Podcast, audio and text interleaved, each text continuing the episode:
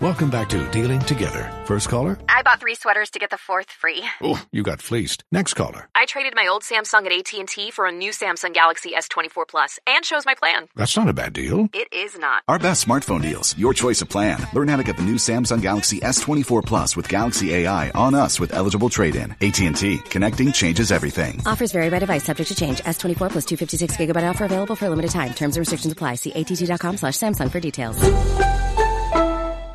Welcome back to Dealing Together. First caller? I bought three sweaters to get the fourth free. Oh, you got fleeced. Next caller? I traded my old Samsung at AT&T for a new Samsung Galaxy S24 Plus and chose my plan. That's not a bad deal. It is not. Our best smartphone deals. Your choice of plan. Learn how to get the new Samsung Galaxy S24 Plus with Galaxy AI on us with eligible trade-in. AT&T. Connecting changes everything. Offers vary by device. Subject to change. S24 plus 256 gigabyte offer available for a limited time. Terms and restrictions apply. See att.com slash Samsung for details.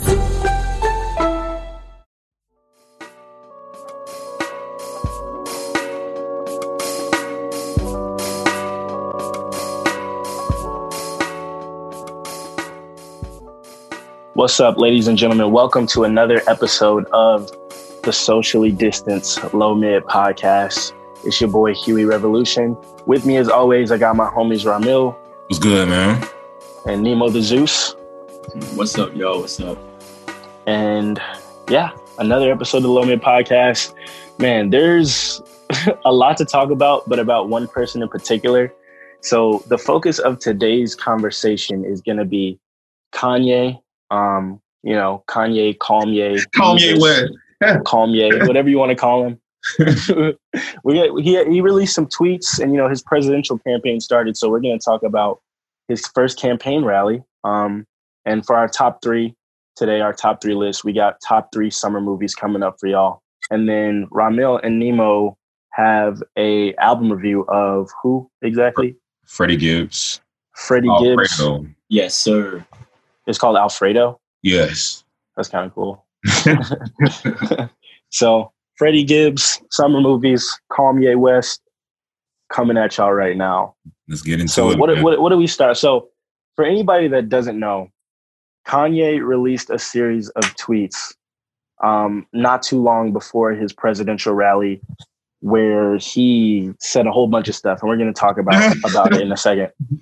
But then he had a uh, clips from his campaign rally went viral. I know y'all saw that whole Harriet Tubman didn't free the slaves thing. We'll talk about that.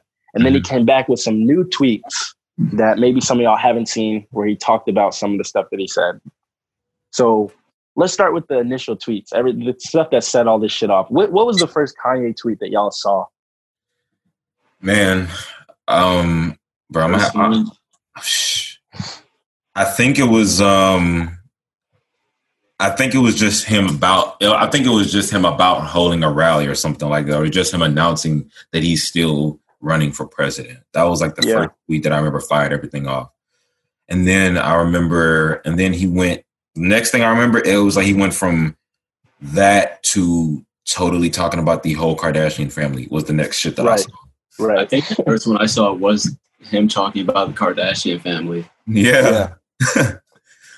I think I think the first one I saw was something about like my kids will never be in Playboy or some shit like that. Oh my goodness. I didn't even know that shit existed. He tweeted that. that tweet? He said No. that he said the cart um let me look it up, man. Bro. He said something about no um I saw I know I saw him say that he didn't want his kids on the reality show. I didn't know he said nothing about no damn Playboy. he said something about Playboy. He had like two he said West children will never do Playboy West. And I was like, West? yes, he said West children will never do Playboy West. So I remember him saying that. Then he was talking about Kim Kardashian, where he was saying that he wanted her not to do Playboy or something like that. Oh yeah. Well, yeah. Yeah. Okay. It makes sense because he's kind of found this. No, new- okay. So what I'm seeing on like Fox is they're saying this is the headline: Kim, I mean Kanye West seemingly criticizes Kim Kardashian for posing for Playboy by declaring that their kids never will. So that was the first one I saw, and then I saw the Mhm. Kanye shit. I he mean, said yeah. to, to Kris, which is Kim's mom, Yeah. Kanye are never allowed around my my kids. and we know that he had a song recently where he called himself his old self Kanye. Mm-hmm. Um, he's like, they don't want Kanye, they just want Kanye, Right, right. which is probably one of the funniest bars of the And year. I didn't even like that bar when I first heard it. I was just like, man, I think that shit was kind of cringe. But now that he's turned into an actual adjective, it's funny. Yeah. and there was a bunch of tweets about him insinuating that. Uh, do, do you have any that you just want to read? And then yeah, well, yeah. I, I have some pulled up. So let's just let's just get into his tweets all across the board. So yeah, the first tweets we're going to get into from Mr. West. Kris and Kim put out a statement without my approval. That's not what a wife should do. White supremacy. Um, that's that's that's one tweet. Um, Meek is my man and was respectful. That's my dog. Kim was out of line. I'm worth five billion dollars and more than that through Christ. But y'all ain't listen to MJ, and now y'all believe them. because he was insinuating that Meek Mill and um, Kim might have cheated on him with Meek Mill. Yeah. Oh, And- yeah, I found the I found the um the other tweet that he was saying about Con- uh, Kim, where he said, "I put my life on my God that North's mom would never photograph her doing Playboy, and that's on God. But I'm she- at the ranch. Come and get me." Oh, So shit. Yeah, he's he's Well, he, you know, I wouldn't want my daughter in Playboy either. me either. Yeah, me either. Um, however, yeah, Kanye, um, your ch- like your children's mother is known for that kind of content. So like inherently though, like she's gonna grow up seeing her mother in that. So like she although you can tell her that she's not gonna do it and obviously you don't want her to do that, it's gonna be much more easier for her to be influenced because that's her fucking mother. So he like you know what I'm saying? Like that's kind of that's a part of the equation too. Like he should consider that like that's why like you know what I'm saying? Maybe that's why he's being so I mean that's why he's being. He's like it seems like Yeah. they had some kind of private family conversation yeah. now, and he was he was writing a bunch of tweets like. Kim tried to have me locked up. Kim and Kris tried to have me locked up. Okay, yeah, Speak- that's the speaking first of, one. okay, so I was about to address that. I was about to address that. So the next two tweets that we should that are very interesting to me is it says Kim was trying to flatter Wyoming with a doctor to lock me up, to lock, to lock me up like on the movie Get Out because I cried about saving my daughter's life yesterday. So that was like one of the like tweets that went viral. And then this next one is very interesting. He says randomly, he says NBC locked up Bill Cosby. hmm And then he he also said everybody knows the movie Get Out was about me. About me, yeah. So okay, so let's let's get into these. Let's get into this just overall. Like, okay, why do y'all think? Okay, let's let's get into the why. Why do y'all think Kanye is, or what's one of y'all theories on why Kanye is being so super active and vocal about everything right now? Because I've heard a lot of theories about it, but what y'all, what, what's y'all opinion on why he's being so vocal after? You know, My for thing, me, I think it, it's. go ahead. Oh, for, for me, uh, this is just a, a general theory, but uh, it's probably linked with quarantine and the fact that he's doing his uh his rallies. I think it's just quarantine. his what? I think it's just quarantine No, you said doing his what? Oh, you said his rounds. rallies. Rallies, rallies. Okay. So yeah. What about you, Huey? My thing is, I think this is all um, for publicity. But when I say that, I don't say it as like he just wants attention. I say it as he wants attention for a specific purpose, which is we'll get into the rallies in a second. But I think he's doing all this so that people will tune into his rallies. Um, because first off, the rally video was like over an hour. Yeah. So Mhm. we'll talk about that in a second. But I'll explain why I think that he's saying all this stuff and trying to be as open as possible, I guess, because he wants people to tune into the rallies and hear what he has to say. Because Mm. at the rallies, he's not just talking about family stuff, he's talking about his opinion on a lot of different things. So I think it's publicity for the rally. I think it all kind of Okay. converges That's into one thing. that's um, a that's a that's a plausible theory. Yeah. I Yeah, think that's yeah. actually that's a pretty that might be a pretty accurate observation because he knew that like as an artist, as somebody at his age, um I think that he uh, like a lot of rappers in that generation, they're trying to they use any means they can to just keep on keep their hands on the pulse of the younger generation's attention. So Right. like he knew that, you know what I'm saying, the with, with his position in the hip hop world, that whatever whenever he starts spazzing, it's gonna go and be the biggest thing swirling, at least for the moment. Um, so that's a good theory. Um, my theory is that he is the reason why he's doing this all right now. I definitely, I'm gonna, you know, agree with your premise is that I definitely think is it is connected to just him having attention on him for the sake of him just having so that his words don't fall on deaf ears, so that people can actually tune into him. Because like I, like I said, I do think that he thinks that maybe people are starting to forget about him and not wanting to listen to what he has to say. Um, Right. Which is true. Which is both are true. People are starting to forget about him, and people do not want to hear what he has to say because they they're upset at him.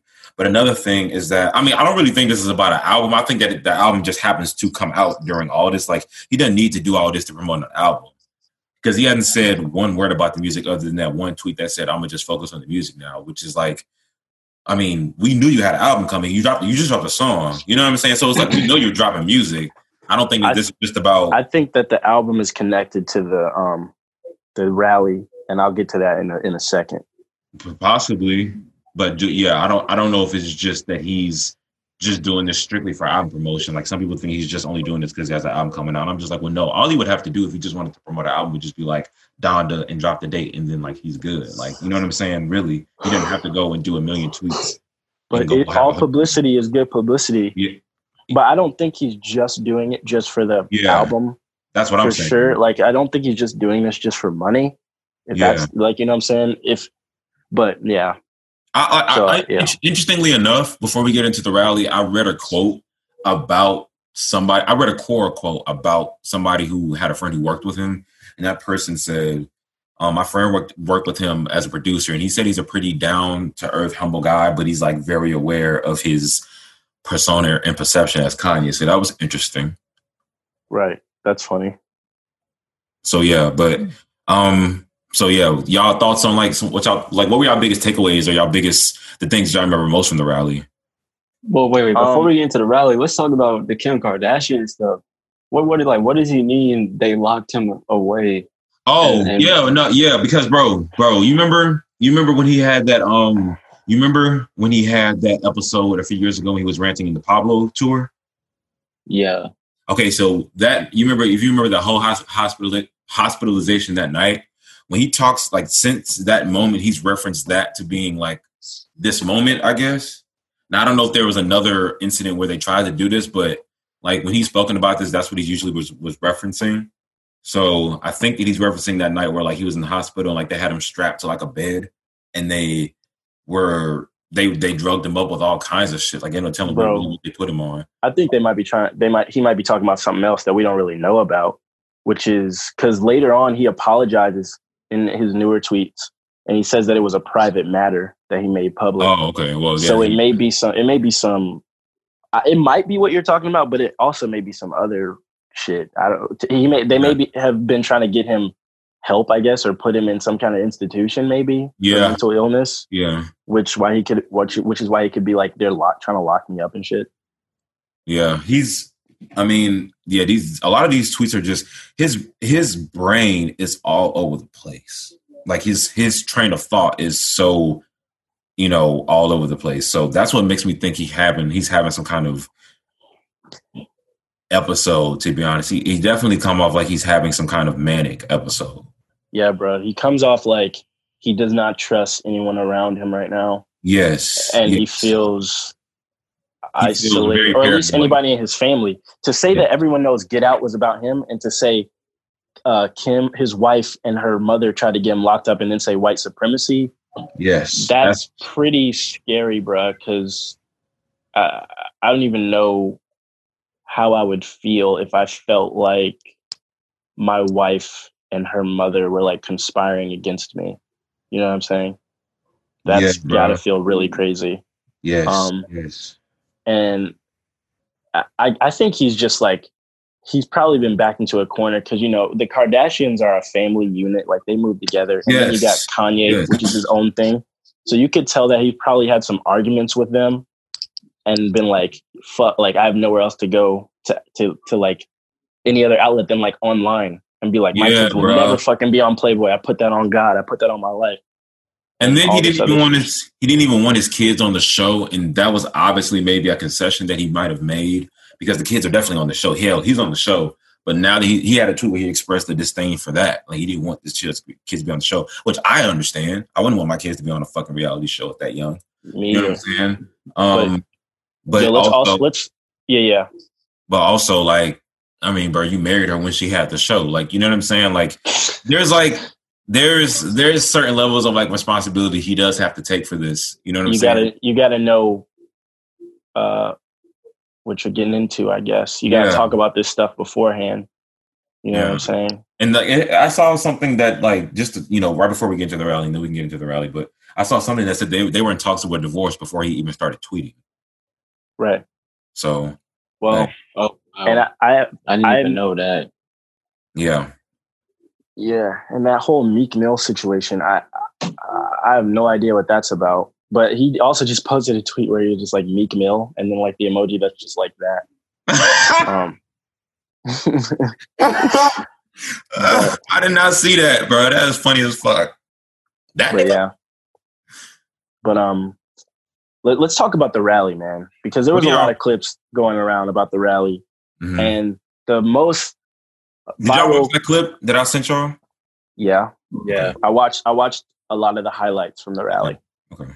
so um let, let, let's let's talk about the the most viral clip that went out first which was hold, hold on a second That was the Harriet Tubman line, right?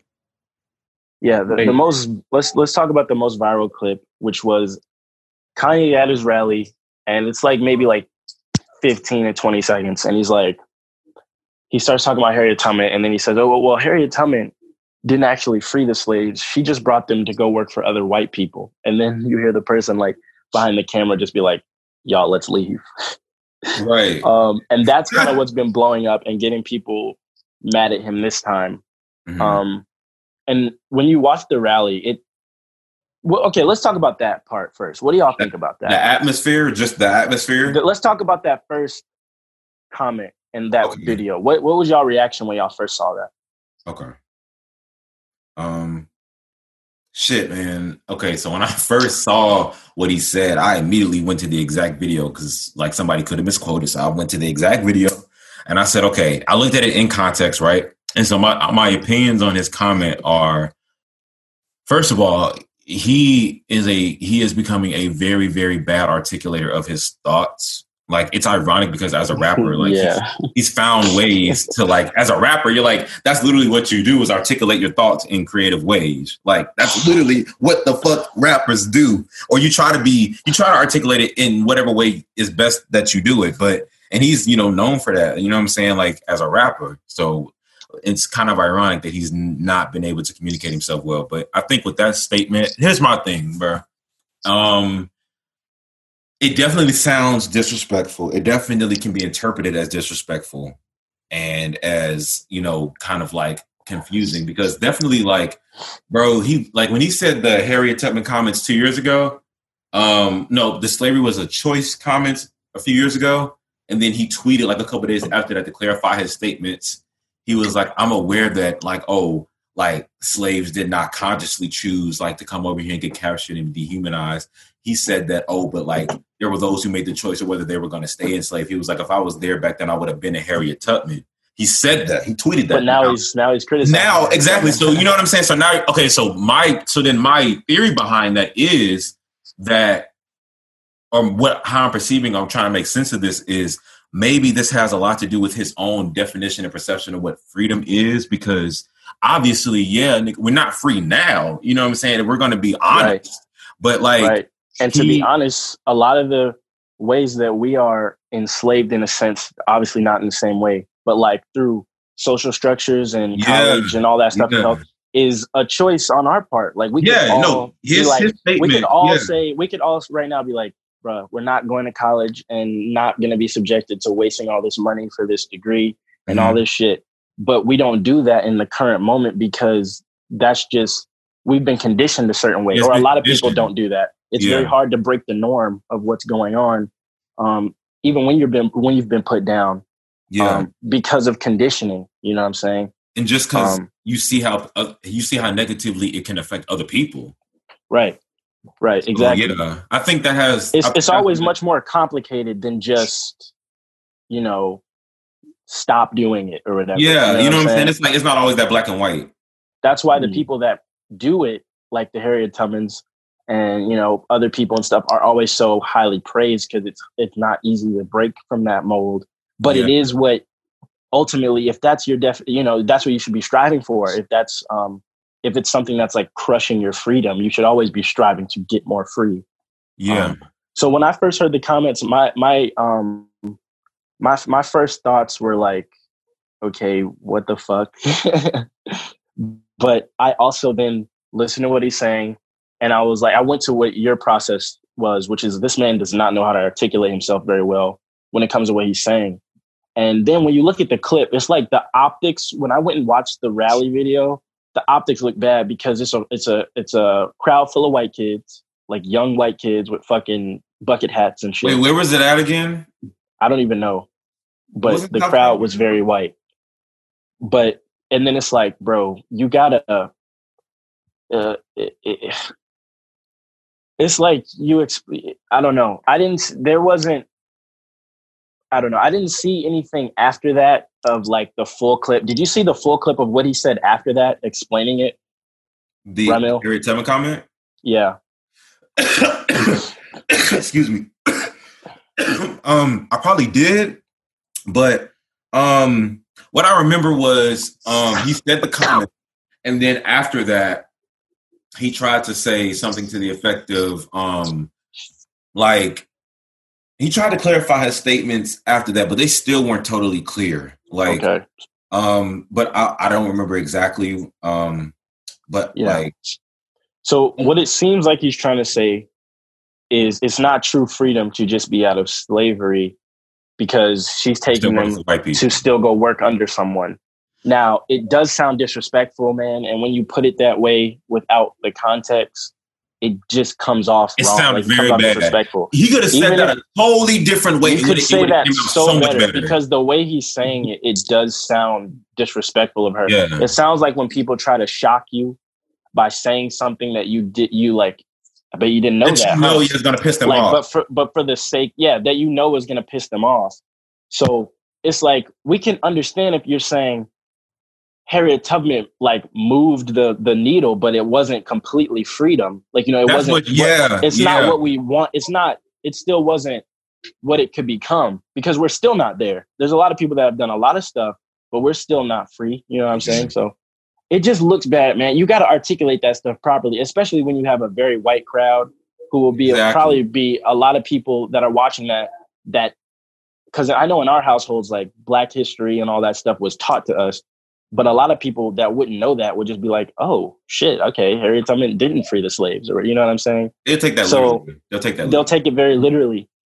So with that, it's like, bro, somebody needs to spell check this nigga, and he needs an editor of his speeches so that yeah, man. Where can, like- where where are Kanye's real friends, bro? exactly, Where are man. Kanye's real friends. Kanye But- needs a cal- a Kanye to yeah, like look over his words and like tone them down a little bit and refine them. Nemo. um, what would you- what did you think, bro, when you first heard it? man, I, I feel like if you can't articulate your thoughts clearly on subjects like that, then you can't speak on it at all. Because especially in front of a crowd like that, because like you said, a crowd like that is going to take it very literally. They're probably not even going to the research. They're probably just going to go off of what you just said. And with, with serious topics like that, I don't know. Like I, I, I kind of just got to echo what Huey said because with serious topics like that, you really just got to make sure you're saying the right thing and say it the right way and say it in a way that is conveying. And bro, it's like it's weird because Kanye. That's what he liked about Trump, and that's what is kind of like now. It's all starting to kind of make no filter. With the no filter, like raw, like whatever delivery. How like Kanye just doesn't want. He he wants the opposite of what we think he should do. He doesn't want nothing to be formally prepared. He wants to is to just be so raw and so unfiltered and so thoughtless that you know the same way Trump is. You know what I'm saying? It's not really Trump does not think before he speaks; he just says whatever comes to fucking mind, and that's what Kanye Yeah. is right now. in some areas, just not thinking before you speak, it can be admirable because you can be seen as somebody that doesn't care about perception. But the thing about not caring about perception is you can't care how you're perceived afterwards. Like Yeah, there are still consequences to what you say, whether you thought about it or not. And like you're you have a platform to where you kind of have to think about this shit because there's a lot of people that take shit very literally and take shit to heart. And Right. you know, I don't think you always have to like meticulously make sure everything you say is gonna make everyone happy because that's just not gonna happen right, right. but a lot of the times you want to make sure you're you come across a certain way. If you care about coming across a certain way, if you don't give a shit, say whatever you want, but just understand there will be consequences for your actions and like what you say. And you know, people have a right to take what you said any kind of way if you don't feel like explaining yourself or refining Yeah. yourself. yeah, That's the thing about refining like raw raw metals and stuff like that need to be refined to be easily accessible yeah, um, everybody can just pick that up and just work with that. Um, so if you don't care about being uh, uh, welcome or get get under, as many people as possible understanding you, you don't have to refine what you say.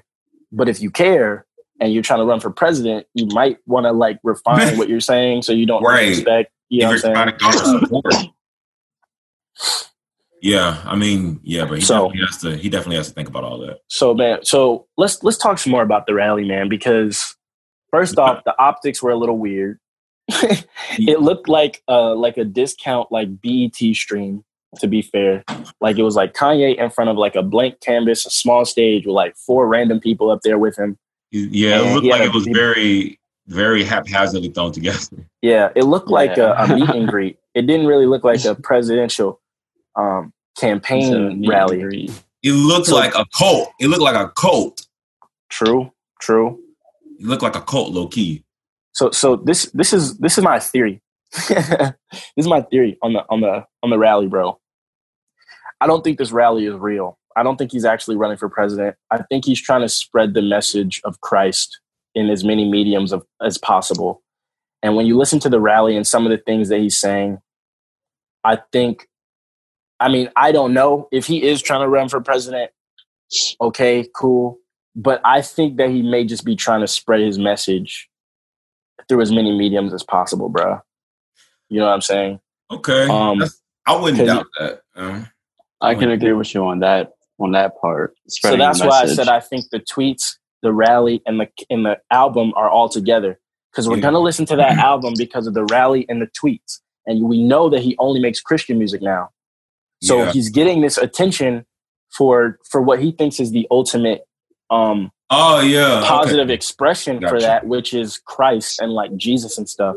So I think that he's just doing this to get more attention, to get more eyes, not for money, but on his album so that he can spread the word of, of Jesus through his album. And like, if he were to happen to become president, I think that, well, first of all, I don't think that's going to happen, but it would just be, I think he knows that that's not going to happen either. But I Mhm. think it would be just another token for him to spread the word. Like, you know what I'm saying? Um, yeah, because he talks about Jesus in the rally a few times, uh, different Christian sentiments as far as you know uh, abortion rights and stuff like that. yeah, he, yeah, he he definitely. So- went, he would definitely went to a lot of touchy subjects. Yeah, and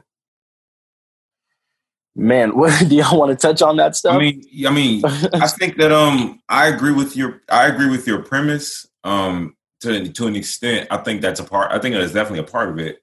I think another part of it is that I think it's I mean an, amalgamation of a few things. Like I think he wants to spread his you know new Christian um his new Christian consciousness. I think he wants to spread maybe some general social consciousness, and I think he wants to um I think yeah, like you said, it's all connected to just maybe his brand and stuff like that, and everything he has going on. Because so ever since he's become like I forgot actually that he was a billionaire now, and that was actually big news when it happened.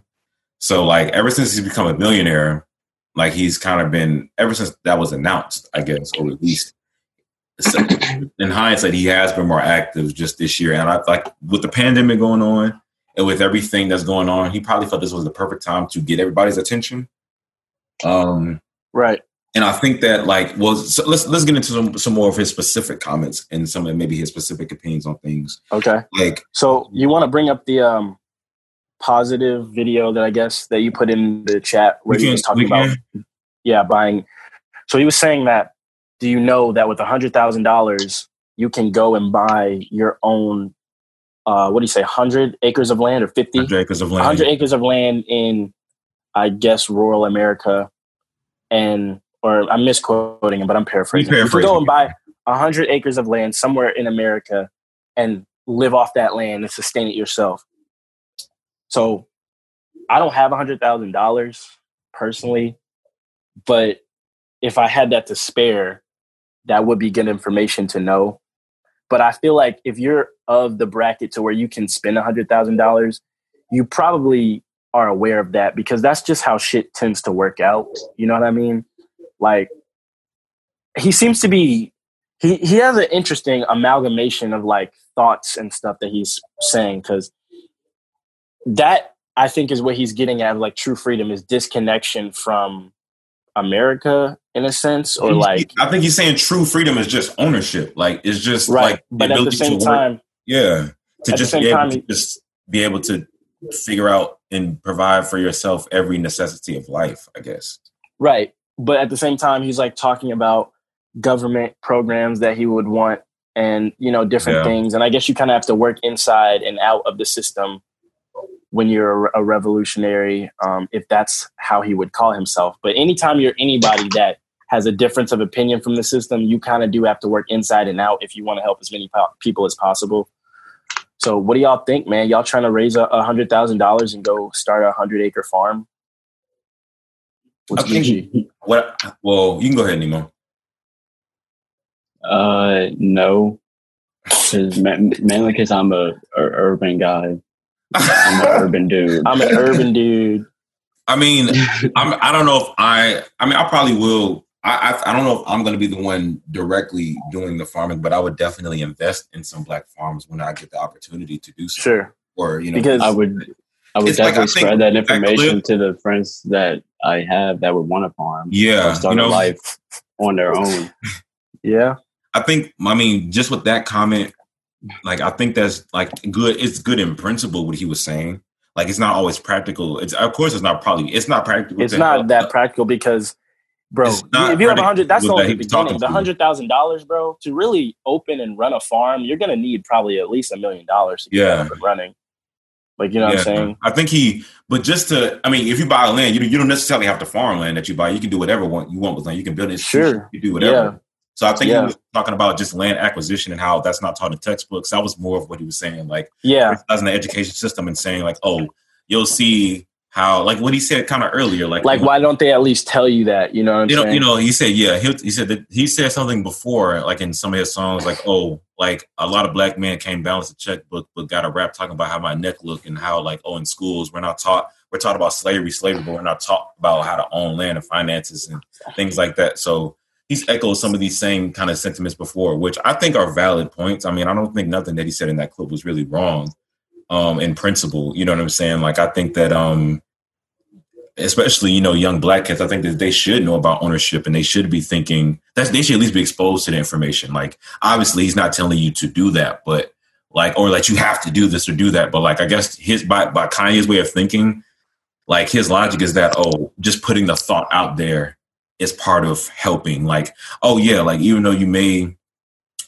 i mean it, it would be stupid of him to think that everybody could do that like literally but like i think in his mind he's just saying like oh, like let me just put something in your ear that you haven't heard before. Let me let me put you up on game. That's probably how he's thinking about it. You know what I'm saying? yeah. Like trying to understand him. yeah. So, you know, he um and then he like and then you know, I don't know if y'all I, I don't know if I don't remember him talking about this in detail in the rally. Maybe he did, but like even before this when he met up with Trump and he said all these things when he's done these outbursts, he's talked about like, you know, the 13th amendment and you know how that shit affects us and he's talked about actually in a, in a new Ty Dolla Sign song, he had a he had a bar talking about Planned Planned Parenthood, which he talked about in his rally. So he's been talking about these things in different mediums, and it's just Yeah. a lot of people, a lot of people just don't know really what he's been saying other than what's went viral. They haven't really done the other kinds of research. So right, it's it's all very confusing because he's talking about.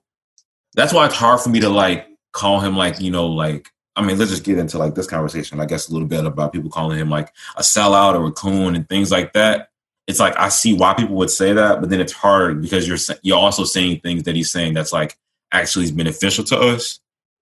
So that's the thing that's is people can I think people are capable of doing two things at once. He can have a bunch of comments that are problematic, but also, you know, now and again say something that's you agree with. Like he's not a cartoon character. He's going to have multifaceted opinions and you're going to agree with some and disagree with others. So my thing is just in totality though, my main takeaway is just I think Kanye's really going through it right now. Mm-hmm. And I think that you know if he wants to run for president and if he wants to throw himself into the pit of de- democracy and have a fair go at it with his, his opinions and what he believes is right he can do that i don't mm-hmm. necessarily because that's just how the country works you know what i'm saying uh, if you have enough people that agree with you you win you know what i'm saying right as of right now he's just kind of sharing his opinions and I think people have a right to to perceive those opinions in any way that they choose to, and react to them in any way they choose to. But I think at the bottom line is like I think this man really feels uh, claustrophobic and and um probably very alone right now because it seems like he's going through it with That's his a family. good way to say it. He's going through it with mental health problems, possibly. And he's going through it with just his perception of the world and America right now. I think if he actually wants to make a positive change or what he perceives to be a positive change, he needs a good group of people around him that will help him enact these things. And a group, good group of people that will educate him on his the articulation of his points and give him some background information on some of the things that he um, wants to talk about so he can maybe be a bit more clear before he like holds further rallies and stuff like that because he's Kanye. He could easily just fly somebody in to like educate him on all this shit in like a week or so.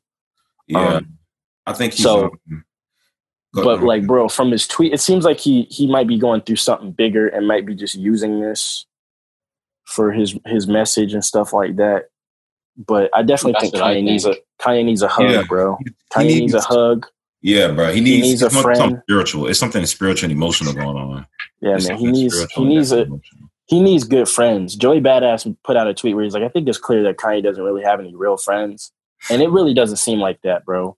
It seems Mm-hmm. like he doesn't really have anyone that's like checks and balances. Or maybe, or maybe he's pushing everybody away. maybe, but either way, he doesn't he wouldn't have any real friends. Either way, yeah. And and if he's feeling like his wife and see, I don't know, we don't know what's going on with that because that's the funny thing about getting a glimpse of like this shit is you don't really know what's fully going on. hmm but it's very difficult to feel alienated from your spouse and your family and that family. So Hey, I don't know. I hope whoever cares about Kanye reaches out to him and if they support him to support him like mentally as well as just like supporting his ideas. You know what I'm saying? and he doesn't he doesn't need a whole bunch of yes men right now. He needs people that, that are gonna tell him the truth, you know, about what they think he needs. And I think he needs a spiritual intervention. I think he needs a spiritual, mental, and emotional intervention. Like I think he needs to go and um go achieve that by any means necessary. I think he maybe what he might he might need to just take some alone time to himself as a man. You know what I'm saying? Maybe maybe away from the family. You know what I'm saying? And just really go get his mental health together. I mean, your kids will be fine. You know what I'm saying? They're well taken I care mean, of.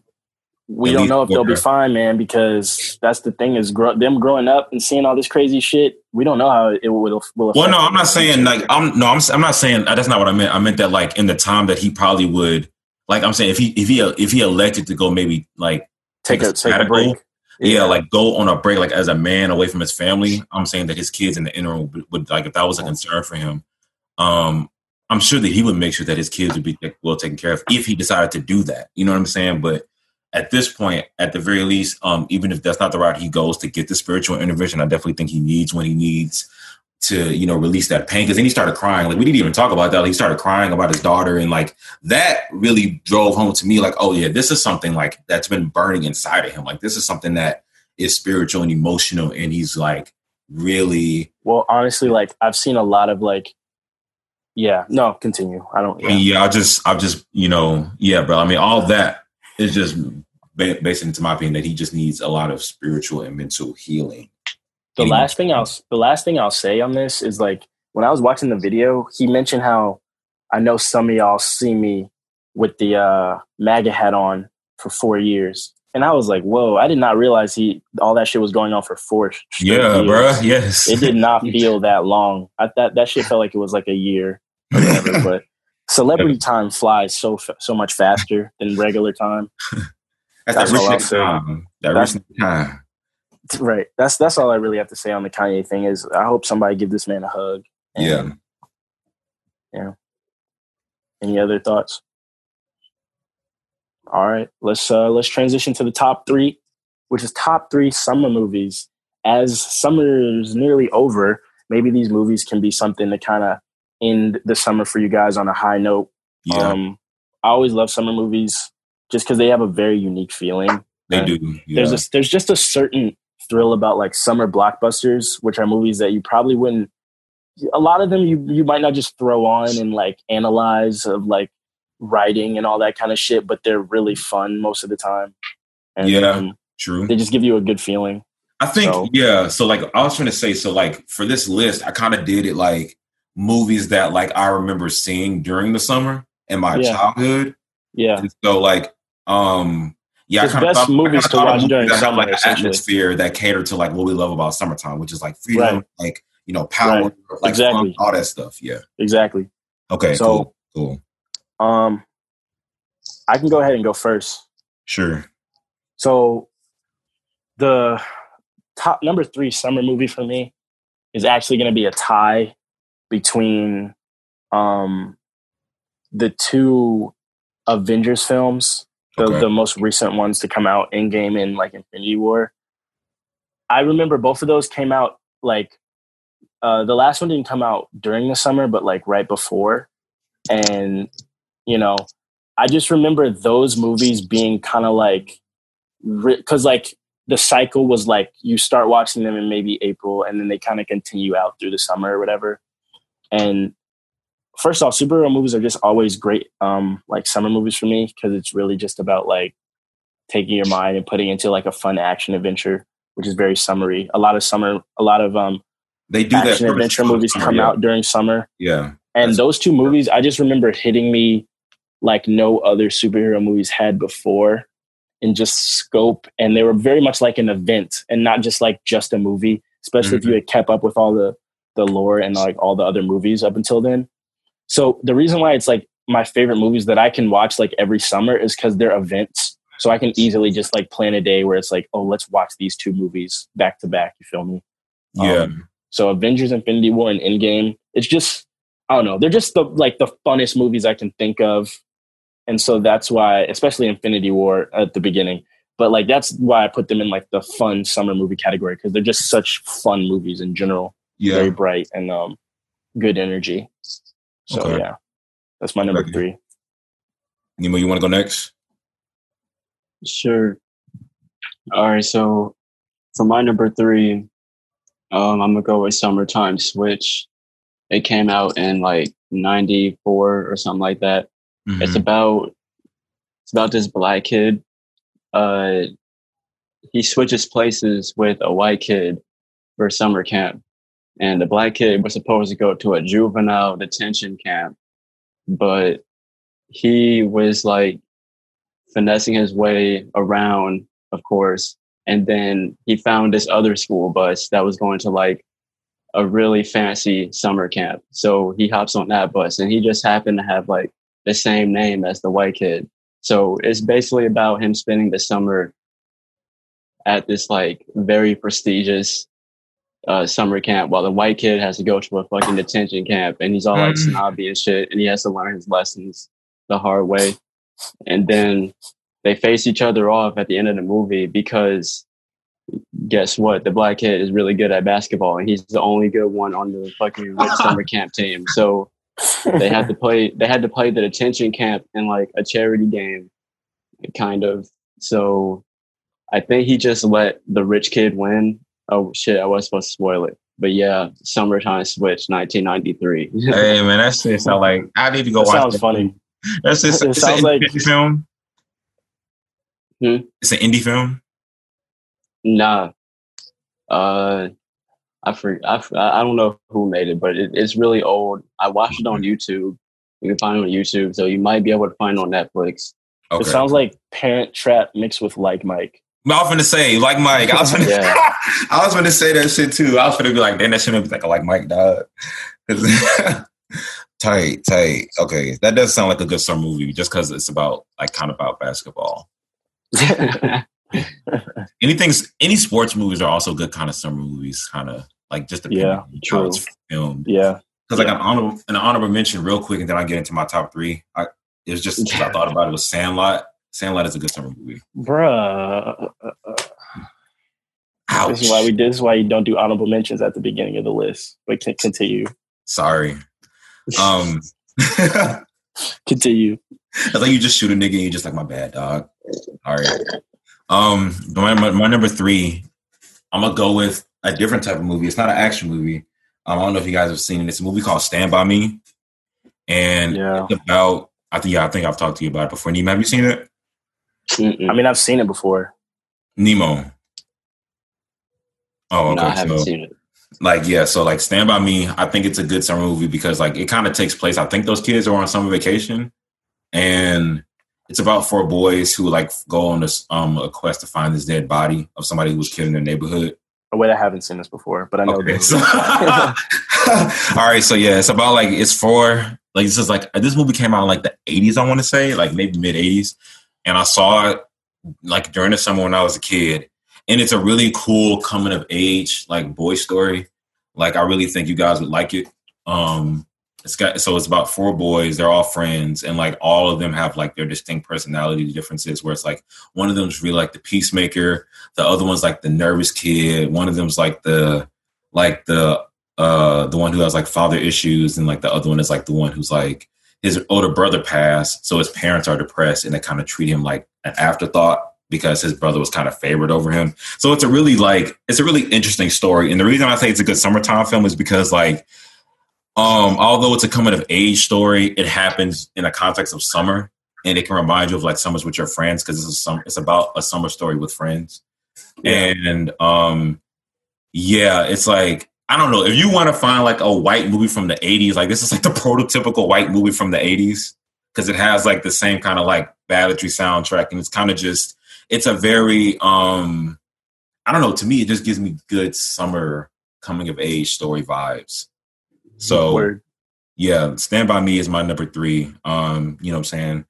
Just um if you guys are interested you can probably find it on streaming services or find it you know you know what i'm saying or find it. So yeah Find it, don't find it. Find yeah it on findit.com. Um, Yeah. So my number two movie is The Sandlot.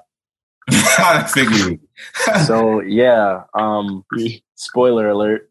But Sandlot is just one of my favorite movies from childhood because it's just such a realistic story and it's like a good lens on it's like a timeless movie because it's about um like it's like set in like the 70s or something like that but it's very timeless just like the heart of the movie is just a bunch of friends hanging out during the summer and just having fun having adventures actually going outside which i know is not really a thing that happens not even just because of corona but just because of the world yeah bro we used to Um, walk up and down our neighborhood and not see no fucking body Not for real. Um, and yeah, man, I, if you haven't seen the Sound- Sandlot, do yourself a favor and just watch it. Like, there's nothing I can say about it. You just have to watch the movie. It's just that really movie good. is so good bro Yeah. that movie is It's so like- good It's like the quintessential, uh, especially for like young males with that. You know what I'm saying? Like, especially Just- if you happen to play baseball right? quintessential, Right. just kids walking around like adults type movie. Like, you know what I mean? Where they're just trying to like live life. the I saw that movie at summer camp while everybody was asleep.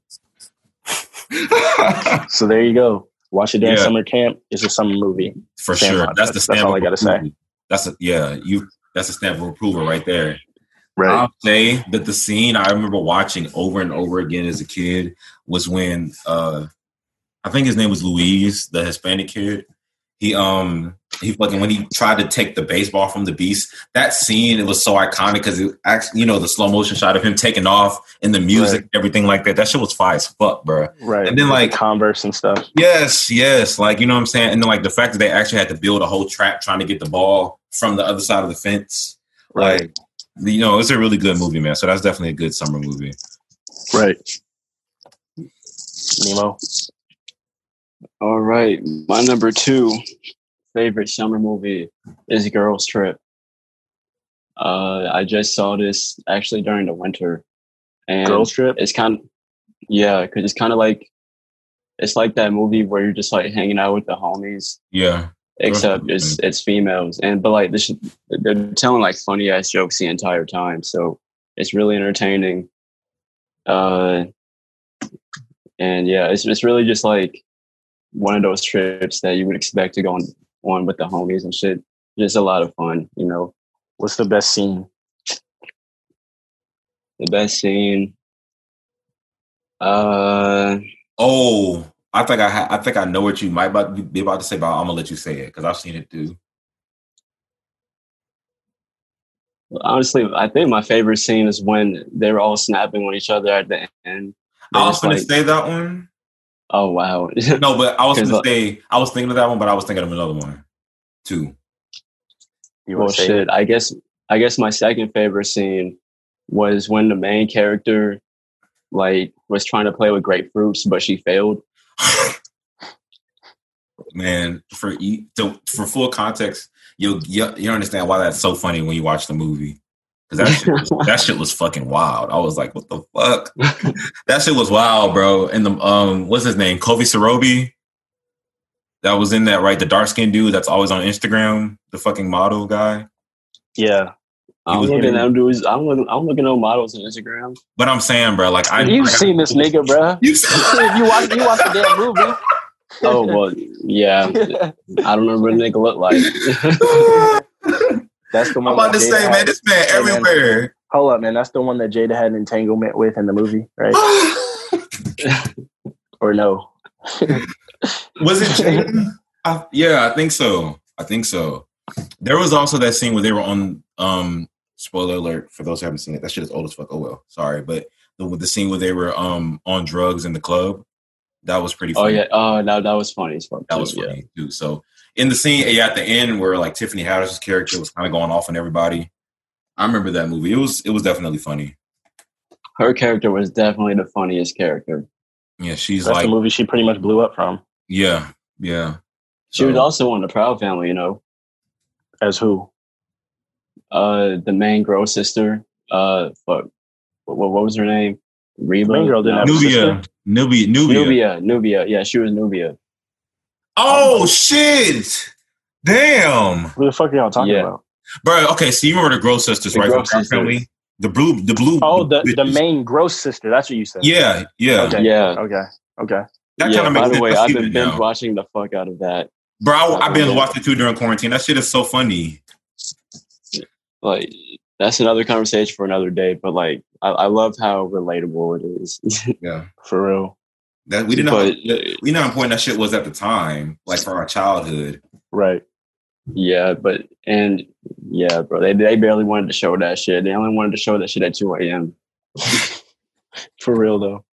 Well, it was like y'all niggas got to stay up to watch this. We ain't playing this shit on regular time. Nigga, y'all ain't getting no white folks time. This nigga. ain't white time, boy. it's that nigga Bro, the time. It's that it nigga gets when it time. gets when it gets dark, it's nigga time. when it gets Bro, the black only outside, time- they go play black stuff. When, we, when The it only black time I remember them playing it play at a normal time. The only time I remember them playing it at a normal time was like the very first episode. the Ah, pilot. the pilot, They, they, they were like, wanted to test it with white audience, white audiences. They're like, let's test it out.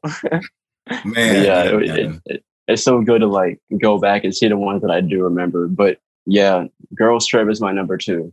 okay. Word. Okay, Cool. Um, All right. I was yeah that made, that movie did definitely make me suggest that like all of us do a movie similar to that. Hopefully that would be fun. Like for the four of us to do like a boys version of that or a male's version of that. That'd be fine.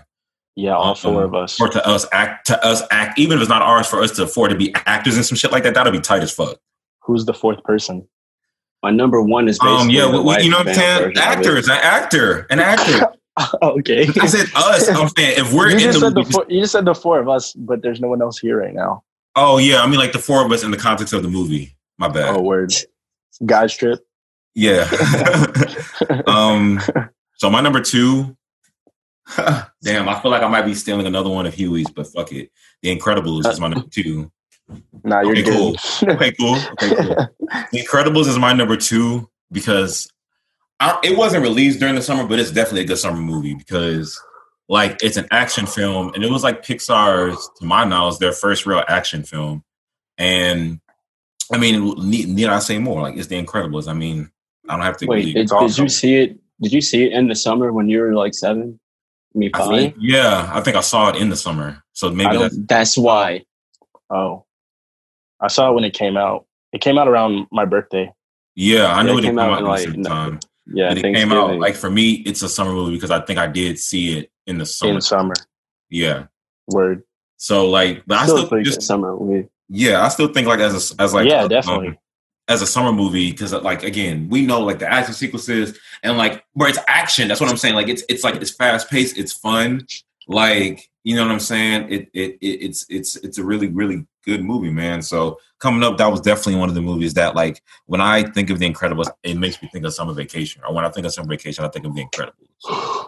Like that's one of the Okay. movies that, that like watches that like I used to correlate with summer. So that's my number two summer movie, man. Like no matter like you could play that shit. That's that's what that's why the second one was released during the summer because they know that that atmosphere is good for summertime. So yeah, man, The Incredibles. I'll say the franchise as of right now is just some good summer movies to me. The entire franchise, one and two. Word. My um my number one movie is Ferris Bueller's Big Day Off. Have either one of y'all seen this movie? Mm, no, but I've heard of it. I, It's a man, classic from like the nineties. I've heard of a lot of other people talking about it, and I think I even had the opportunity to see it on TV one time, but I might have fell asleep through it. I wish I saw it. So the um the main character, the voice actor for Simba from the original movie is actually the main the star of the movie. Um his name escapes me right now, but y'all know who I'm talking about. Matthew Broderick. Yeah, Matthew Broderick. He is the main character of the movie, Ferris Bueller's Big Day Out. This is like a movie that came out in like the 90s, I think, or the 80s. Mm-hmm. But it all centers around just like basically somebody who's like the most popular kid in school. And he's just cutting a day of school with like his girlfriend and his best friend. But it's still just such an entertaining movie for some reason. I don't even know how to properly explain it, but it's so wholesome, but not. It's like watching a movie version of like um Saved by the Bell or something yeah. but he's just a really cool character. He's just like a charismatic dude that just escapes trouble at any cost. Like he pretends to be sick. He like has to run um from his principal and shit at different times. He like pretends to be his girlfriend's dad to check her out of school and then they like make out in front of the principal and the principal's like what the fuck? Like you know what I mean? So there's just a lot of good like classic uh movie moments classic comedy tropes. yeah classic comedy like movie moments and it pretty much has it has it, you'll see a lot of references to that movie because it's just a classic if you're like around our age or younger and you haven't seen that movie like just check it out it's it's fun Okay. that's all i'll say Cool. I'll I'll look it up because I have heard of that. I've heard of that multiple times. I know that's like that's like a that's definitely a cult classic type of film. yeah Like you know what I'm saying. So I definitely it's really fun like if you've ever cut school it'll resonate with yeah yeah okay cool cool. nemo Damn, bro. So for my number one, damn, it, it's kind of a three way tie. Damn, hold up. a tie Three-way tie. Damn, I need to I need to make a decision real fast. Uh any money mo, who's the loser that has to go? Uh Remix. whoever threw that your mom's a hoe um you know what? Uh, fucking I'ma just go with motherfucking that one. 21 Jump Street. Okay. So yeah, Twenty One Jump Street. Damn, I vaguely remember anything about this movie, but it was very lit. And I remember this one scene where like one of them had gotten shot. And damn, that's basically every other movie. But yeah, it's definitely a very memorable movie for sure because it, it was such a unique plot. It was two two grown ass men sneaking into college as policemen. So Bro, when you really look at that movie, like Channing Tatum looks nowhere near young enough to That's what I'm saying. school, Like, what bro. the fuck? like it's funny because they cast like younger actors and shit like that and i know you know what i'm saying no offense but like some some white kids they look pretty old like you know what I'm saying? Oh wait, wait, not Twenty One But- Jump Street, Twenty Two Jump Street. That's that's the Oh. one that was more lit. oh well never mind Oh, but what i was gonna well, say was like he looks he looks nothing like a fucking kid like imagine a 45 year old man just walking around your fucking high school like you'd be like what the fuck but yeah That's but 22 jump jump street what did they do in that one I don't know if I remember that. that's the one where they went to college and they had to like fly off a helicopter to save something. Oh, wow i do not remember that movie that well i Yeah, thought that that one was. they went to more lit. college. I thought that's the one where they were like cops or something. I don't. I don't. Okay, I don't fucking remember. But yeah, Yeah, they had to. Be But those movies are to f- sneak into college. those movies are funny. Yeah, yeah, those movies are funny. I like how Ice Cube is like the commi- uh, commissioner. fuck it. Uh, since since Ramil had a fucking honorable mention, my honorable mention is The Hangover. Part I was two. finna say that was one of mine too. Another one. Yeah, that's a pretty good summer movie. The Hangover. But yeah, Which So- one? The whole franchise? he You got said one two. particular? Oh, two. For me, it's three. Yeah. I saw that one. I saw that one for a summer during my birthday. So that three. They were all lit. So Yeah, whichever whichever one had Mike Tyson in it. yeah. I think that was the that was the second one, right? Third one. I don't remember. All right. So y'all want to run down the, the picks? No, I want to get my number one. All right. Fine. Um, have it your way. Have it your way then. um, damn. All right, so my number one, I was um, I forgot. You know what I'm saying because you already mentioned four, but it's I cool. mentioned You know what I'm saying? yeah. You spoiled, you spoiled one yeah, of mine. You forgot. Yeah, it's my fault. You dig? You spoiled one of my movies, so yeah, yeah. My bad. It's cool. It's cool. Um, I think, man, I just now my, now my number one is split between two, man. But fuck it, I'll go with the classic, bro. So a last minute change occurred. I'm gonna go with Good Burger as my number one summer movie. That's a good one. get a burger. Yo, why you look like this man right now, Nemo? Uh, Why you, why you playing? Why you fucking playing, bro? I'm gonna go with Good Burger, man. That's like again, that's like I, I was like, man, just just because the list is over, I was finna go Black Panther, but I was like, nah, bro. Nah. Too basic. That's The too more basic, Black bro. Power movie is Good Burger, bro. Don't you forget Uh, it. yeah, bro. It's like, bro, Good Burger, Good Burger man. forever. We've been, I've seen Man, Burger. that, that is such that is such a classic, bro. that is such a classic summer movie, dog. Like it's like, bro, we, we we watched that shit in school. That's how you know that. Like we watched that shit. Not, we went we weren't even on summer vacation yet, and they showed us that shit. Like they was like, watched that during school. bro, yes, at Shadow Rock, we watched to? that shit. Public school, homie. Public school education, ladies and gentlemen. yes, yes. Today You we'll be we- watching Good Burger. You thought we were like learning, like we were watching movies. Um, Today we're watching Good Burger. yeah, man. There Like, will be a what- test. Yeah. you know, it's like a fucking sheet that goes on. Why pay attention now? This is a I great. used to hate when they did that shit though. When they would make you watch a movie, but like give you a fucking sheet. Like, bro, Bro. are you doing? Are you doing You your have job? or answer like twenty five questions. I know. Like, pick one. Are you teaching today or not? Because now I'm watching a movie and like, He said, Man, "Bitch, pick it's one. I'm searching for the answers more than I'm Bitch, make a watching the decision. movie. right, I'm bitch. trying to enjoy the. You gonna fucking educate or entertain? Exactly. Goddamn. They'll always give you them questions that's like, bruh, that you just had to really be paying attention to see I that shit. What color Right, was the the turtle in scene four? I don't What was fucking in the secret sauce? I hated I hated the ones that made you. They made them like I hated the ones that made you like type a whole paragraph about a- a certain Man, or like how, how would you feel while, about while your teacher's when just over there like on the computer, like in shit. right? I want to know your introspective thoughts about this scene. I don't fucking know. Like you know what I'm saying? No shorter than two paragraphs. Bro, But they anyway. gonna fucking ask you. They gonna, they gonna fucking ask you what actually was in the secret sauce. They gonna ask you like they gonna ask you Impossible questions. the impossible question. Like they gonna ask you some irrelevant shit. How much does Kenan Thompson weigh? Like what the fuck is this shit? How many braids did he have in the movie? What was it? Like they're gonna ask you like, man, listen, man. So yeah, but but Good Burger Man is a classic movie, man. It's definitely a cult classic, and um, Kenan and Kel are forever gonna be remembered if nothing else for that movie. Um, and It's not a bad Saturday legacy, Night Live, and for Saturday Night Live, and for Saturday Night because Kenan has stayed at And, SNL. and what about their their what about their show? they had a show, All that. but I, all I feel that. like I feel like the movie was that what blew them up though. I feel like the movie made them like big. Man, that Kenan and Oh, Kel yeah. show. They had all the that. They had one. the Kenan and Kel show, and they had Good Burger, man. Oh yeah, yeah, yeah. Okay, yeah, true, true. true. they were killing yeah. it back The in the day, homie. Yeah, them, they was shit. The They was, yeah, they was, they were the was Kenan and Kel goddamn- show up. Well, is yeah, the Kenan and Kel show. Legendary. Legendary. All that shit. I still want some orange soda because of that shit. I still Yeah. like orange soda because of that shit. Bro, that's Bruh, how I got into orange now. soda. At first, I hated that shit. They were, well, I don't know. Were they the first ones to integrate at Nickelodeon or some shit? Like they were fucking the first, the blackest people they had at the time. They let the fucking cornrows Right. and everything. Right, they had the Think dreads and about it shit. though. They it had, was they had, actually, they actually they had Coolio break the mold singing the fucking bit. theme song. huh? They had Coolio singing the fucking theme song Yeah. and shit. They got Shit, super like- black.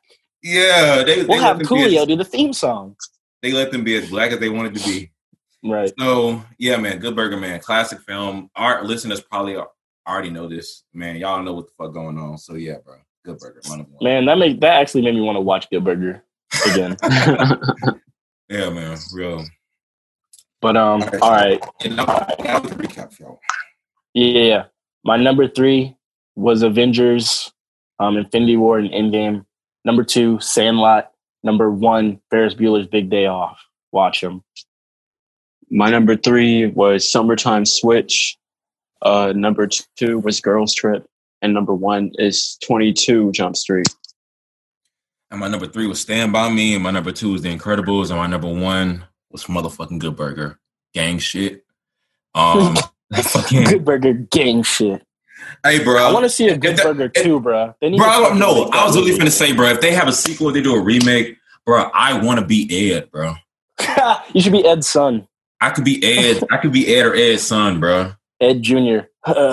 Dude, Bro, I could play. I'll, I'll gain weight, man. that. I'll gain weight and play what's his name. I would audition for that, bro. If somebody wanted me to play Ed, I'll audition for that, bro. I'll send in that tape. And You could do it, bro. That would be the funniest shit I've ever seen in my life. Dude, what? watch your butt, man. Oh, that would be. If so there was a funny, remake, bro. if there was definitely a remake, I'll do Bro, it. There was a I sequel, hope. I hope you get that role, bro. If they have a remake, that would be so funny, bro. bro, that would be That would funny, be so bro. funny, bro. I look enough like him to kind of pull it off. Bro, you with the twists, That would be hilarious, bro. with the like straight braided twists. And I, I like I would have to learn how to skate and shit. Like for real, I have to learn how to like really rollerblade. And I'd be like, Hey, man. Hold up, man. I'm finna. th- I'm finna um record this. So this is your official pitch for why you should be Ed. For why you should be Ed for Good Burger Two. We'll be back after this quick break. yes, Let, us hear it. Let's hear it, man. All right, Pitch man. yourself. I should be Ed because I look enough like the original Ed. You feel what I'm saying? I know the movie, I know the character. You know what I'm saying? I'm funny, you know. Um, and I'm trying to take people's orders, you dig? So yeah, man. Ramil Ed in the Good Burger remake. Let's make it happen. Let's make it happen, Rejected. y'all. Oof. Damn, Rejected? bruh. That was so instantaneous. he looked so sad, bro. He was like rejected. Rejected. Ouch. Rejected. Rejection. Hey man, I'm never doing another audition again. Ramil Ed 2021, man. Let's make this happen. Hey man, as soon as um, yeah, bruh. And I don't know who you could. I was trying to suggest somebody for uh Kenan, but that's another that's another conversation. But, um, I'm Yeah, kind of curious now, but all right. yeah, bro. All right. Let us know who y'all think should be Kenan, man. For without without further ado, Nemoid, what we got going on for the people today for the show and tell? Oh yes, we're definitely bringing back the album reviews for you guys, but this time it's a social distance version, you know? So this time me and Ramil will be talking about Freddie Gibbs Alfredo. Definitely one of the best projects that come out this year during quarantine, in my opinion. Mm-hmm. So Yeah, Yeah. And uh I didn't listen to it, so I'm gonna be hopping in and out asking question asking questions. he was he was going to be our commentator, man. You dig? So, let's let's get let's get this started right, man. what, what's the what's the name of this project, man? Alfredo. Alfredo. Any theories on why he called it that, Nemo? uh I don't know. Because he got the sauce, maybe? All right, yeah, that's a, that's actually you know that's a good metaphor. I think Maybe. it was maybe he might liken it to being something in good taste. I don't know. Maybe it was a metaphor like that, In good taste. something Or in good taste. something- That's a good theory. or something. I don't know. I'm, I'm I'll be interested to hear him explain the explanation for the title, but um, like Nemo said, man, this is definitely one of the strongest projects of the year. 2020, Oh. man, 2020 has been good to us with music. I'm not gonna lie. 2020 has been, in my opinion, good with music. It's been Yeah. music, bro. So, and Freddie Gibbs has been a part of that trend, man. So, um, for me as a Freddie Gibbs listener, I'm fairly new. I didn't really know about him until we got to Dead End. But um since like FIFO and those guys have like really um been reviewing his stuff, I've gone back and listened to Freddie and I can now say that um I am officially a Freddie Gibbs supporter, man. I think he's a really good artist. And I think that he's um he represents a form of rap that was lost that is making a strong comeback. I don't think this form of rap was ever lost. I just thought it probably died uh, prematurely, to be honest. But Mhm. um, let me ask you this: which one, which which do you think is better, Bandana or Alfredo? Woo! I knew you were gonna hit me with the double whammy. Um Yeah, we had to start this one out with that. Okay, bro. So let me go back to Bandana real quick, and let me see. Let me let me see what songs are on that project really fast. So I know that I definitely was fucking with that. So this For is the me, last bro, one. This is the one Yeah. he did with Madlib, right? Yes. Yes. So for me, I fought with I fought with um Alfredo more because the I, I fought with the beats on here a lot more and the rapping is better. See the thing with the thing with Freddie Gibbs projects for me is on Pinata, he had some really fire beats, but the rapping the rapping was good, but it wasn't as good as it could be. Mm-hmm. On Bandana, the beats were pretty cool, but the rapping was extremely impressive. You know what. I'm saying? This one is a perfect match for me. The rapping is fucking excellent and the beats are amazing. That's why I think I had Alchemist as one of my favorite producers last year when we did that Mhm. list. I, was it Alchemist or was it Madlib? I can't. It was one of the remember. two, but they're both definitely great. Yeah, man. This so to get another project with uh Freddie Gibbs on Alchemist. Well, to get another Alchemist project was very uh refreshing. You know what I'm saying? And Mhm. honestly, bro, the first six songs. Whenever I listen to this album, I literally just listen to the first six songs back to back to back, and then I skip the Skinny Sh- and then I think I play All Glass too Yeah, but this album is definitely a classic for this genre. Or yeah. at least that's what I would classify it as. I definitely think it's a modern day. It's a modern day classic, bro. It's a lot of soul on this album. It's a lot of, um, and to your point, like the rapping is great. Like Freddie's Freddie's flows, excuse me, are are really good on this jit. Um, especially on one of my favorite songs. Well, like we can do how we normally do our reviews. So our initial thoughts, we we both fuck with it. We both really think this is a good album. Um, and if you would like, we can do like we, we can go into our favorite songs, I guess. Um, so for me, my favorite songs, like the the favorite songs that I listen to the most um, off this project, are definitely. Um, let me see. Hold up. It's definitely "God Is Perfect," "Something to Rap About," "Babies and Fools," which is probably my favorite song, and "All Glass" are like my top four four really really strong songs on here. Um, what about you? Damn. Uh, okay, God is perfect is definitely one of them. Uh, Look at Me is one of them for sure. Frank Mhm. Lucas. And uh, did I like baby shit? I can't remember if I like that or not. What's the Mhm. lyrics on this one? Uh, yeah, ain't nobody ever gave me shit. Had to take the shit, go get your paper bit. I don't remember that. Mm-hmm. Uh, okay, so so like I said, it's God is perfect. Look at me, Frank Lucas, and I. If I had to pick a fourth one, it would probably be something to rap about, just because of Tyler. Like you already Yeah. know how I feel about So Tyler. let's get into that. Let's get into that. Let's So- get into him.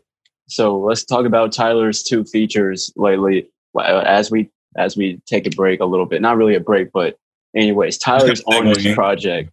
Yeah. Tyler's on this project and he I feel like his rapping has I guess evolved to a point to where he's very comfortable with his style and he's very comfortable with uh you know I guess giving the, the general public what they want as far as Mhm. bars are concerned. Mhm. So I'm pretty satisfied with that. You know, he he didn't do too much crazy shit, uh, and he really much stayed within what he knows is best. So as a long time Tyler fan, I'm really happy with that. It's not his best verse or anything, especially the the Yachty song. Yeah, that's not his best shit, but he, he's definitely. I'm definitely fucking with these features. Yeah, he's Tyler's Tyler has regained his love. It seems for rapping. Like I remember, you know, I, like I talked about before when I mentioned the TD feature, like um, which is the Yachty song. It sounded like he just was more enthusiastic with that feature. This Freddie Gibbs feature and his feature on Westside Gunn. It sounds like Tyler is definitely regaining his love for rapping again because you know he didn't rap at all in Igor. Um, so And, he you know- rapped a little bit. yeah, but not like this though. He didn't rap like this on Igor. he didn't rap like this. Like he did like some raps here and there, but it was mainly mo- mostly singing in chorus, and he said his little parts. But like, I got a question. yeah, Does he sound like old Tyler, or does he sound like a, a, a new version of his rap his rapping from before? It sounds like a new version of old Tyler. yeah, it sounds like so it's the same energy, but just yeah, yeah, yeah. It's like same energy, and he's Yeah. just like talking his shit more. Like Yeah. I got a couple of cars, and he says something like yeah, that. he's he's he's being more braggadocious, which I which I actually kind of like because he's not the type of rapper. So like, yeah, he's he's really not the type to do that at all. But now this nigga Right. got flower bomb chains and shit. yeah, right. that line when he said, um, what did he say before he was like, blah, blah, blah, but I'm a businessman. If I can handle it, I know my niggas can. That shit was fire. that, That was fine because that shit. The first time I heard it, I thought he had two meanings because like that shit was fire, it, bro. he literally was saying that I'm a businessman, but he could also be saying I'm a businessman or something. Yeah, like, like. I'm a businessman, but I'm a like you know what I'm saying? That shit was fire, bro. Like, yeah, man, I've been very satisfied with Tyler's features, man. It's really it's really just making me become more of a fan of his all over again because again, like while I look like I think Igor is still his best project now, but um that was one of my original just my minor gripes about it was just that I wanted him to rap more. So now that he's rapping again, I'm definitely satisfied to hear him rapping. and it's definitely good to see him popping up on In- on mainstream niggas as, Yeah. as a feature too. So that's Yes, that's bro. really cool. Yes, yes. But- Like, but that but that that- beat was on sounded like it was so Tyler S when you think about it. Yeah, yeah. I thought he made it to be honest. Wait, did he make it? I'm finna look it up right now. Yeah. I- Oh no, no, of course he didn't. Oh, yeah, it was uh, Alchemist, but yeah, yeah, definitely Alchemist. And for that Westside Gunn, I thought he made that too, didn't he? I'm not sure, but I wouldn't be surprised either. Like, if, okay, so Tyler is at a level now that is okay. So, and we, we we get back to the album real quick, but Tyler's at a level now where he's now collaborating with people who we thought were his maybe the people who might have ostracized him because somebody made that good point. They was like, oh, like when you see what Tyler's done in the past and you look at the vibe of Freddie Gibbs, one my question, oh, what do they have in common? But now I think that the collaboration was really good and it really showed like the the the range of both artists to collaborate with each other. You know what I'm saying? Um, yeah, honestly, for me, I think this, this, I, for me as a as a long time fan, I feel like this feature is overdue. But Mhm. Then again, it comes at the at the perfect time because both of these niggas are at the hype. I mean, the height of their career. Yeah. Because back in the day when when they were in their prime, well, not really prime, but when they were like blowing up, I would have expected a feature then because Freddie definitely did do some songs with some Odd Future people, Mhm. and Freddie's also been on some Odd Future people songs. So, yeah, I just want to throw that out, I guess. But anyway, man, back to the album, man. This is a is a great album. Uh, my favorite song is definitely well, I wouldn't say favorite song. My favorite song is God is Perfect, but my favorite verse is Frank Lucas. That nigga, oh my god. yeah, he, he off. I'm like, he yo, ate that shit, bro. He ate that shit. That's yeah. and I knew that you would have fucked with that verse too because that's definitely a flow that I know that you would have fucked with. So I'm I'm glad that he used that flow, and I'm glad he ate that shit. Yeah, man. Every every feature on here, all the features were smooth on here, from Frank Lucas to Tyler to Conway. Um, Kanye had, I mean, Kanye, Conway had the most dad bar I think I might have heard in a while on that song "Babies and Fools." This man yeah, said, he definitely did. "My oldest son failing math. That shit ain't adding up." That shit was funny as fuck. I was like, "Yo, like I fuck with that." just just the fact you had the nerve to write that. It's not it's not a bad bar, but it's just like that's such an obvious metaphor to me. So it's like I like it, bro. I liked it, and I fucked with it too. I was like, yep, that that's that forty five year rap about their old. life. That's that forty five year old right there. I, I, I need I, like I was like I need niggas to rap about like, about I need niggas to rap about their life. So yeah, yeah. No, I I, guess mean, a dad can. and as So, a, yeah. as a as a, but I think because we have fathers, I think that's why we extra paid attention to it because we all are like good with our fathers. So we're like, oh man, yeah, my dad would probably think some shit like this. Or like, I can remember my dad getting on me about my school grades or some shit. yeah, bro. So what's your so favorite? what were your favorite bars, Huey? No, I'm just. Um. I like the one where he was like, "Oh shit, shut the fuck up, niggas don't know what the fuck is up." Because every time I'm in the city, I I be getting pretty with the with the biddy. That was probably my second favorite bar on the project. That'd have been a really. I think he creative said way. that shit on Frank Lucas, bro, because he, he was eating that shit, bro. Benny, um, Benny the Butcher's verse was good, Uh, but he's not like he's not somebody I follow intensively. But I thought that he didn't. To me, he didn't make the song worse. He didn't make the song worse. I'm not gonna. Say. uh, he made the song worse. You think Ooh. so? He Oof. made the song worse, but he wasn't. He wasn't trash or anything. He wasn't trash. Yeah. What's what's your favorite beat on that? But he made it worse. you weren't trash, but you did make the song worse. Sorry to sorry to say. Damn, imagine that feedback. What's your uh what's your favorite beat on the album? uh oh shit shit shit. That's my favorite. As a producer, as a producer, actually, I want your top. The revolution is the genocide. That song. Which which one is that? I don't remember. Um, Damn, the revolution is the genocide. God damn. Scottie Beam. Yeah. okay, what that was Rick was. Yeah, that's the one Rick Ross is on. I'm kind of pissed off that Rick Ross got on there, but it's all good though because Freddie Gibbs still ate that shit. So Yeah, it's, and the beat was beautiful. Yeah, man, Rick Ross. I mean, Rick Ross is a, a Rick Ross is a legend. I know that's why people are collaborating with him because he just like whether we. He's a legend, I'm not really. I never Really? saw it, but he is a legend, bro. You know, he's not. He's, He's, a not. legend. Yes, bro, he is. He's he's he's he'll Yeah, be I- remembered, dog. He'll be remembered. I never saw it, but a lot of niggas fought with him. A A lot, lot of niggas he do think that. real shit. saying. It's like he's Nigga, I forgot like, that nigga existed until you just said that shit just now. I, I forgot he existed until he popped up on his album, but Me, I did too. But why do you think people keep featuring him? Because people 'Cause want that rub. Because oh. I don't. okay. All right. People Cool. want that. Like people want that. People respect him. If nonetheless, people respect him in the industry. I feel you. Um, I, I Respect the hustle. yeah, like you know what I'm saying. Like he's been around for a minute or whatever like that. He's definitely not one of my favorites, but like you know, to to each his own. Objectively speaking, I can definitely see how he is like a like a uh, a legendary figure, or if that's not the term, he's definitely like a just a a, a very big figure in hip hop. So Oh, damn, that's fucked up. Oh, damn, dog. Damn. All right, I see how it is. Hell no. But um Yeah. And then like he, he gonna fucking he gonna hear this shit one day and make a video about me and be like, you know, Ramil, Fuck that nigga. fuck I lost the weight too, nigga, and you still coming, uh huh. you still Oh. coming at me. Because Oh. no, I will not tolerate no disrespect to the family. Oh. Hey. But yeah, nah, man. Um, yeah, man. Rick's Rick, Rick that song with Rick Ross was good. Um, man, there are nothing but good songs on here. They're just there's not one bad song on here.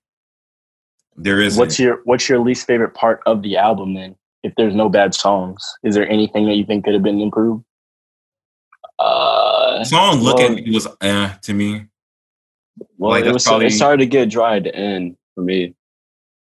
I yeah, like eh, like I liked. Um, I think some of the low points maybe. Look at me. I didn't. I didn't download that one, so I must have not been fucking with it like that. And That was a very slow song. That's why. Yeah, maybe because it didn't keep my attention really. And Babies and Fools is kind of like that, like a little bit slow, but Babies and Fools has that Honestly, night. yeah. The only memorable one about that one, I mean, the, the only memorable line about that song is the dad line. I like the I like the um I like the sample of the All I Need. I like that sample in there.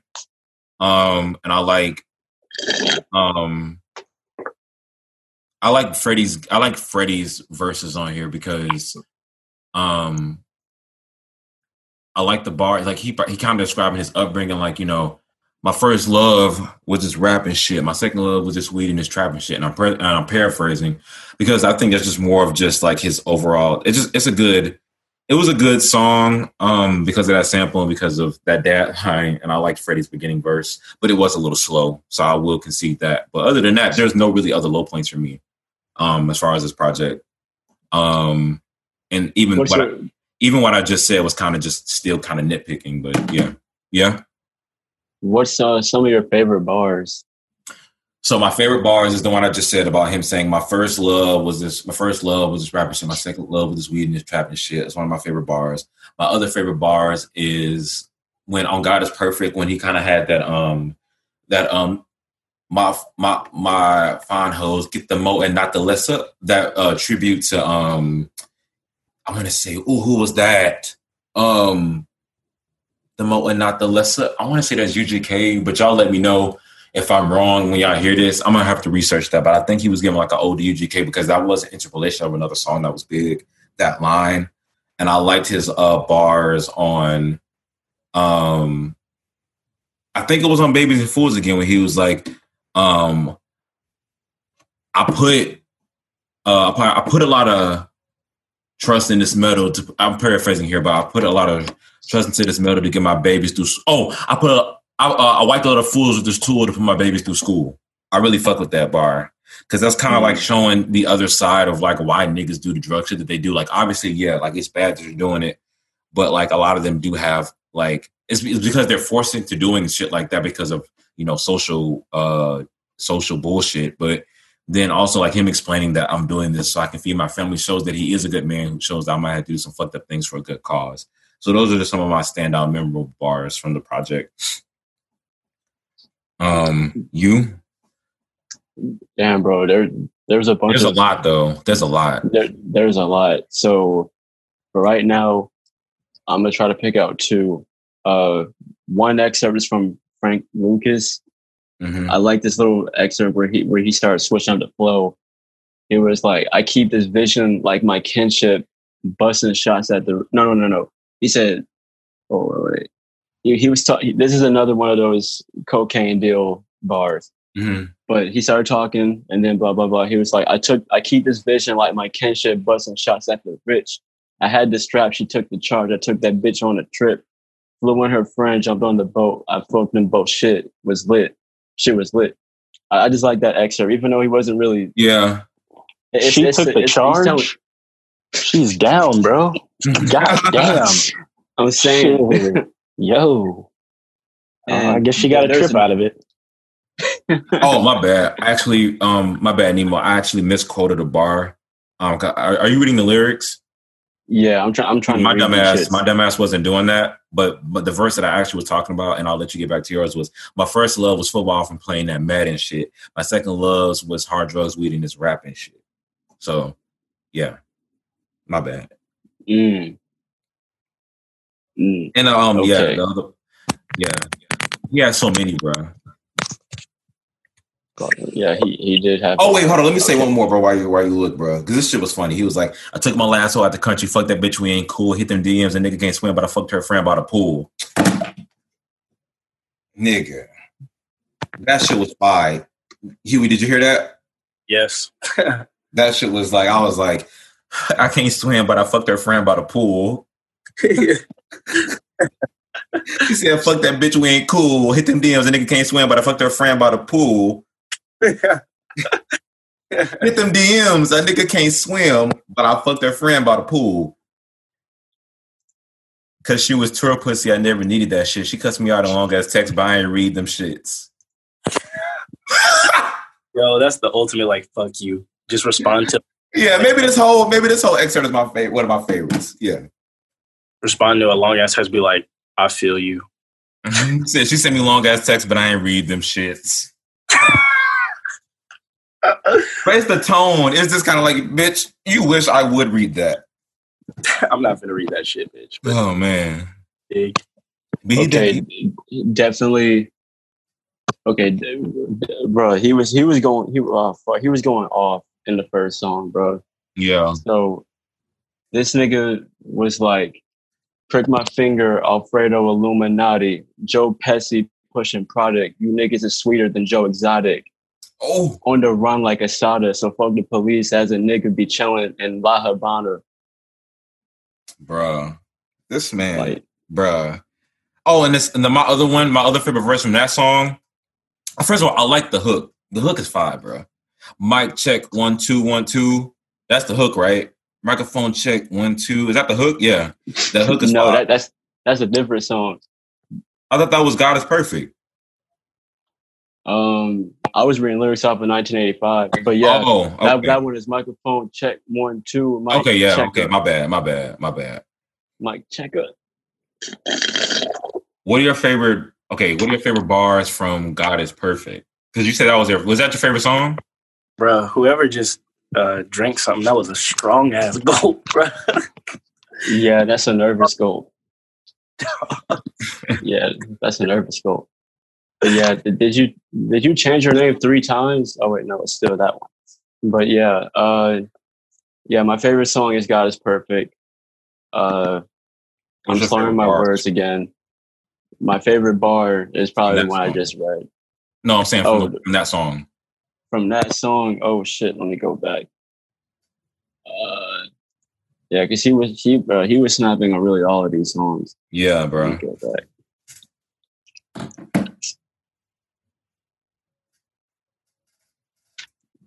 Would you say Would you say Tyler had the best feature on here? Yeah, Me too. for sure. Me too. I'm a businessman. That shit was fire. Nails up in the coffin. Right. Freddie sent me this. Shit. this shit. That was like this is the most Tyler verse. I like, as in a coffin. Freddie sent me this shit. I'm like, bro. Tyler is a legend. Top tracks. Oh, we already we already did We the did top those. tracks, but but fuck Do it. Let me do. I'm I'm gonna just skip to the. uh Did you just put on a whole outfit? This thing about to run errands and shit. I already oh, I thought you had on a jacket. That shirt looks fancy as fuck. you fresh as hell. nigga I had on the whole time. Stop playing. Oh man, that's what I was like, bro. He's. I was like, no. the jacket on. he has a tie on. oh man. I thought this thing was about to go outside and go for a walk and like enjoy the day and sunflowers and shit. But anyway, man, I give this album a strong eight. I give it a strong eight as well. Yep, I give it a strong eight. I guess the only thing that would make it a nine would be, I guess, make track four more exciting, I guess, or and make the ending more exciting. I don't know. It's it's a really good album, bro. Probably the second or probably the second or third best album of the year. It's. I think it's his best project, bro. It's his best project. I'm. A, I've sat on it for a while, and I'm gonna say this is my favorite Freddie Gibbs project, and I think that this is Yeah. probably his best. This is definitely my favorite, and it's definitely the one that I play the most. Yeah. Mm-hmm. You about to say something, Huey? No, I was just about to say, all right, cool. Yeah, that's pretty much. Um, and that, yeah, well, just to cap it off, I mean, Freddie, bro, you keep doing it, man. So if you if you if you ever happen to come, happen to come across this podcast, um, I fuck with it, man. Um, Yeah. this is our fake ass. Um, if you're watching, if you're listening, head ass. Right. We Um, haven't get in hip hop clout levels yet. Nobody's fucking watching. ah, fuck no. It's like no, we got a little bit. We got a little bit. We got a little bit. watching us, bro. We got a drop of clout. Freddie Gibbs is not. That's what I'm saying. Oh yeah, no, he's not watching this, but like he might watch Dead End. Someday watch. He might watch Dead End though. I wouldn't be surprised if he knew about Dead End. Sure. Man. Um, if So, you're yeah. watching this and if you actually like lyrical rappers and if you like soulful beats and if you like bars, then this is definitely the album for you because it's Mhm. jam packed with bars and the beats are soulful. Yeah. So, Yep. based on the review, Huey, on a scale of one to ten, how willing are you able to check this album out? That I've really said that the wrong way, but yeah, Say what you're saying. Uh, probably like a six, which is pretty high for me. Yeah, I was going to say. yeah. I was expecting like gonna maybe a three. three. I think gonna say three. Nah, yeah, like a six. Okay, so I mean, if you, yeah, we definitely, you definitely, I think, I definitely think you'll echo some of the same sentiments, man. If you really sit down and have a good listen, I definitely think you'll fuck with some songs on this project because it's just this is not even our- really our our demographic, and you see how like me and Nemo are reacting to it. So Speaking of projects, you know what I'm saying? Your boy Huey has a project August 8th called For this You. way. Um, listen to it. Yeah.